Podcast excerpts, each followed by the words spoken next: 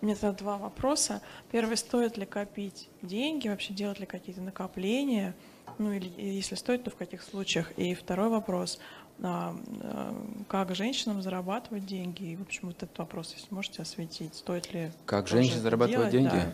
Ну, то есть, да, особенно если мужа нет, то как-то вот на эту тему могли бы немножко нас просветить. Спасибо.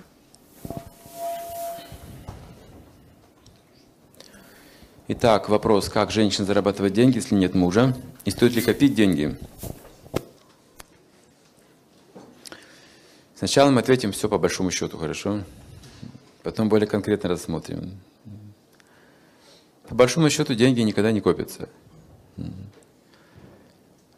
Это качество интеллекта, качество высшего интеллекта. Человек с высоким интеллектом никогда не копит деньги. Он их сразу вкладывает куда-то. Обязательно. Деньги не копит.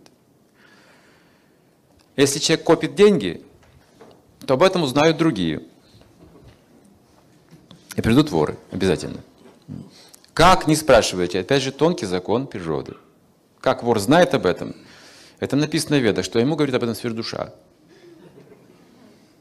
У него сильное желание своровать деньги. Сверхдуша говорит, вот там. Видишь того? Очень похоже, что у него большие деньги, посмотри. Он чувствует это, у него интуиция, интуитивное знание. Откуда? От сверхдуши. А богатый думает, как бы мне спрятать их так, чтобы вор не украл. И тоже молится сверхдуше, помоги, пожалуйста. И что желание исполнится? Своровать или спрятать? Чье сильнее желание, то исполнится. Если у вора все-таки сильное желание украсть, то он получит разум, как это сделать. Если у богатого сильнее желание спрятать, то он получит разум, как лучше припрятать. Но тут есть одна опасность. Если он очень хорошо припрячет, он забудет, куда положит. Тут есть одна проблема с памятью. Самые хорошо спрятанные вещи те, о которых мы забыли, видите.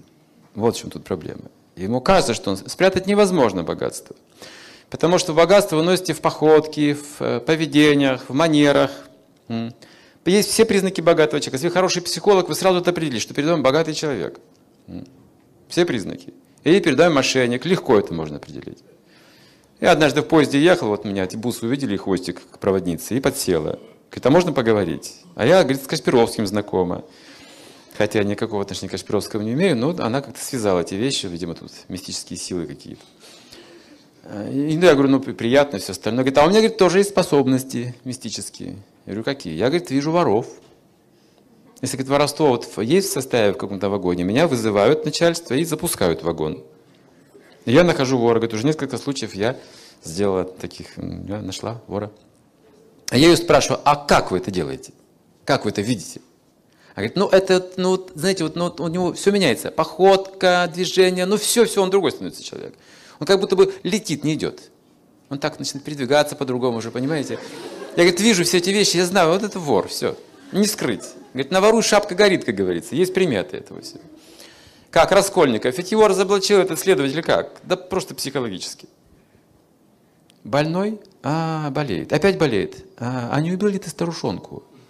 Вот и все просто. Есть признаки, обязательно. Убил ли, своровал ли, или прячет деньги, вы сразу увидите признаки. А современный богатый человек, он заработал все равно, что своровал, правда же? Как его не увидеть? Даже легко заметить.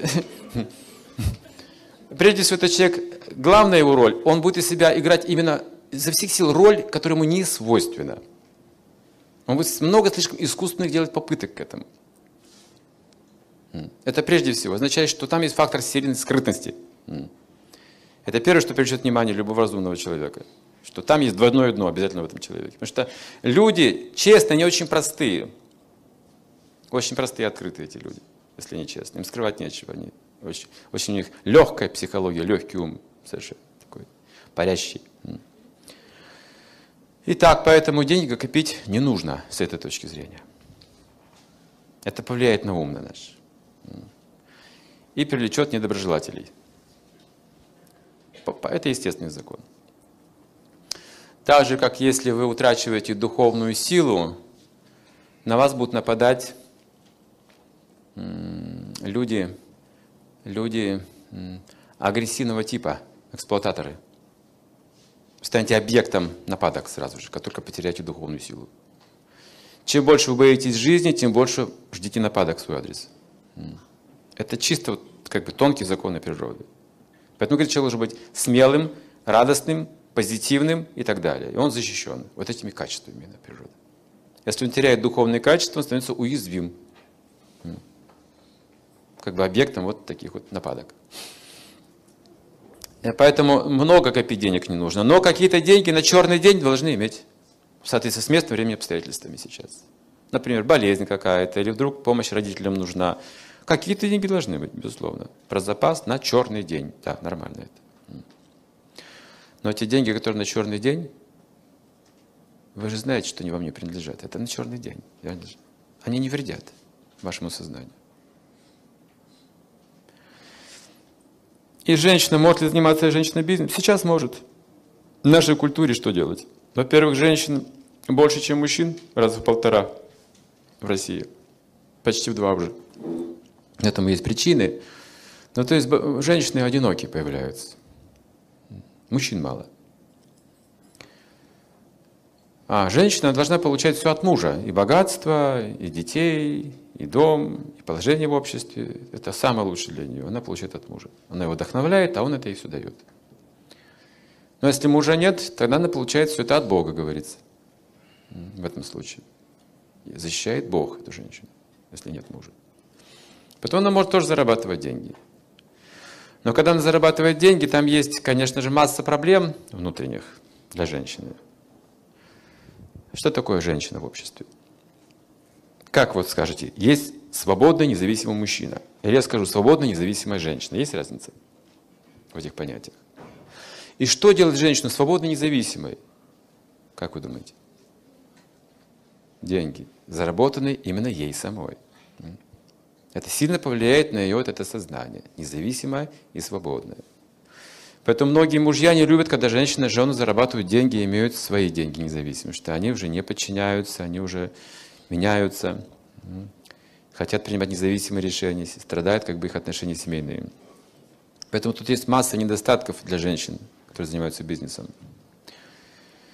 Тем не менее, в нашей культуре сейчас много компромиссов. Иногда это просто необходимо. Женщине самой зарабатывать эти деньги, делать все необходимое для жизни. Место, время, обстоятельства.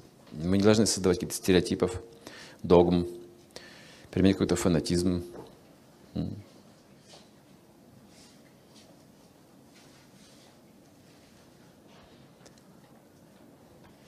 Зарабатывать не проблема. Проблема их правильно тратить. Правильно тратить деньги, вот что важно.